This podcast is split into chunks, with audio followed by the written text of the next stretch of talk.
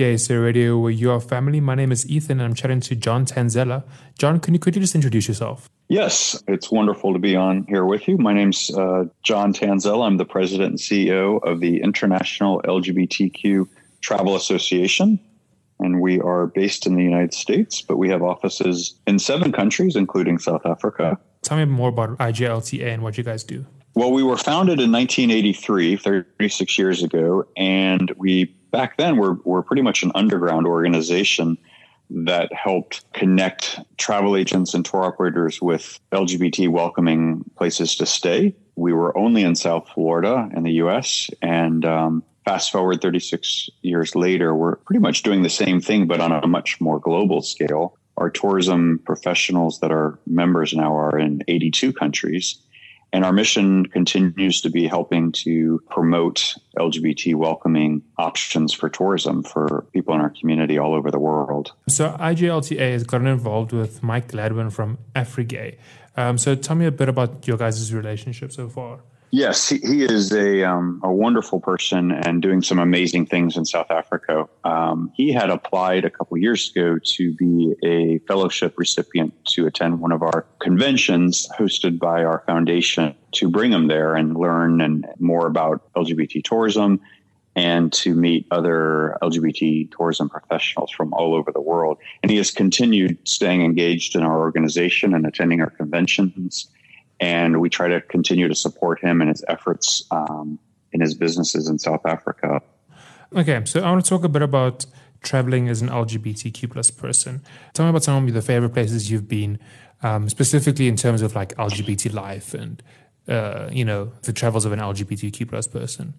Well, I tend, in this job, which I've had for 12 years, I tend to travel for conferences, but I do always try to get out and explore the places.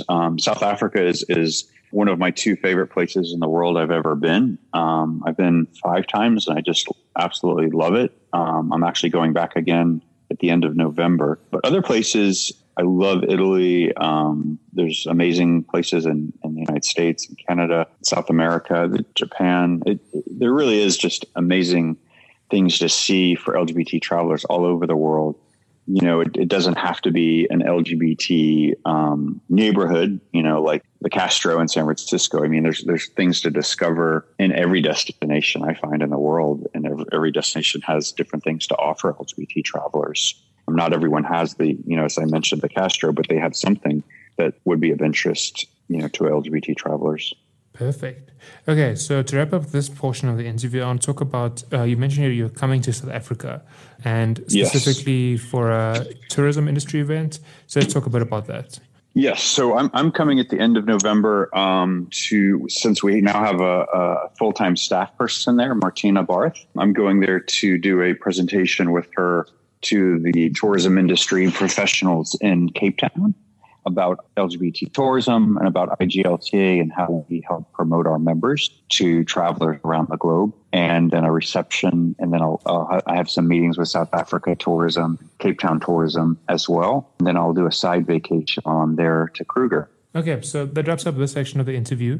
If people want to find out more about IJLTA and what you guys do, how do they get a hold of you guys? Well, our website is probably the best, IJLTA.org, and you can find out information for travel options around the world. You can also find out information on our website, research projects we've done with the United Nations and other organizations around the world that's free to download. And then our social media is a great place too, because we really try to highlight our members and destinations and lodges and, members doing different things around the world. So that's one of our priorities. Gay Sarah Radio, your family. My name is Ethan, and I was chatting to John Tanzella from IJLTA.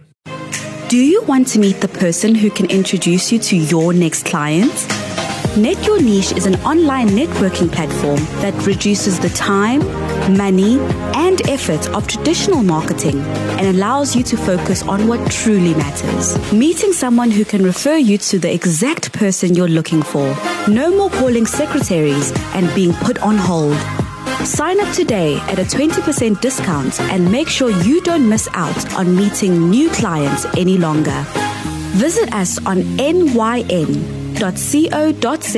or call us on 012 947 9599. KSA Radio, where you are family. My name is Ethan, and today I'm busy chatting to John Tanzella. So John, could you quickly introduce yourself? Yes, I am the president and CEO of the International LGBTQ Travel Association. We are an international nonprofit focused on promoting travel and hospitality options to members in our community that are safe and welcoming all over the world, 82 countries. So what I want to talk about in this interview today is tips and tricks for maybe first-time travelers or basically LGBT people who are a bit unsure about how to do it safely and to have a good time without, you know, worrying about any potential issues. So let's talk about some tips and tricks you might have. Well, depending on where you're going, it may be advisable to use one of our travel agent or tour operator members, since they are in the know for safe and welcoming destinations. But we do always recommend, whether you're gay or straight, to look up the laws of where you're going, because what is legal in your hometown may not be necessarily true where you're traveling. So you just want to be mindful of laws as well as culture. And again, that applies to everyone, not just people in the LGBT community. How much travel have you done in Africa specifically? I've been 4 or 5 times, but it's always been South Africa. I'm so enamored with South Africa. I haven't ventured beyond, but it's on my list to get out and explore more, because it is from what I've seen in South Africa, it's a really magical place. I've been to different places within South Africa. Talk to me a bit about your travels here. I'd love to kind of get an outsider's opinion. Oh, sure. Yeah, I absolutely love South Africa, and I do a lot of media interviews, and inevitably they always ask, you know, where some of my favorite places to travel, and I always recommend South Africa because it is such a unique experience. The food, the wine, the South African wine, the diversity of things to do and see there, whether you're in Cape Town or you're exploring Johannesburg or Sun City, or, you know, of course, the safaris, the Cape of Good Hope. There's just so much to see and do there. It's amazing. Franschhoek and the winelands is beautiful. It's just the people are very friendly. I just have nothing negative to say about South Africa. I just always have such a wonderful time there. I find the community is very welcoming to visitors, to tourists. And I find that tourists that do make that trip, whether it's, you know, it's long distance from Europe or the Americas, it's people who are interested in what Africa has to offer. And I think they're mindful of, you know, the natural habitat of animals and ensuring that we're doing all we can to protect that. I think also what's important about that is just the role that tourism and, you know, LGBT tourism has in, like, the economies of countries like South Africa. It is really important, you know, to kind of promote this kind of stuff. So can you talk a bit about kind of the role or the LGBT travel markets? Yes, the LGBT travel market in the big picture. Yeah, let's talk about the big picture. Just kind of, you know, overall trends and what you've kind of been seeing in your time at IGLTA.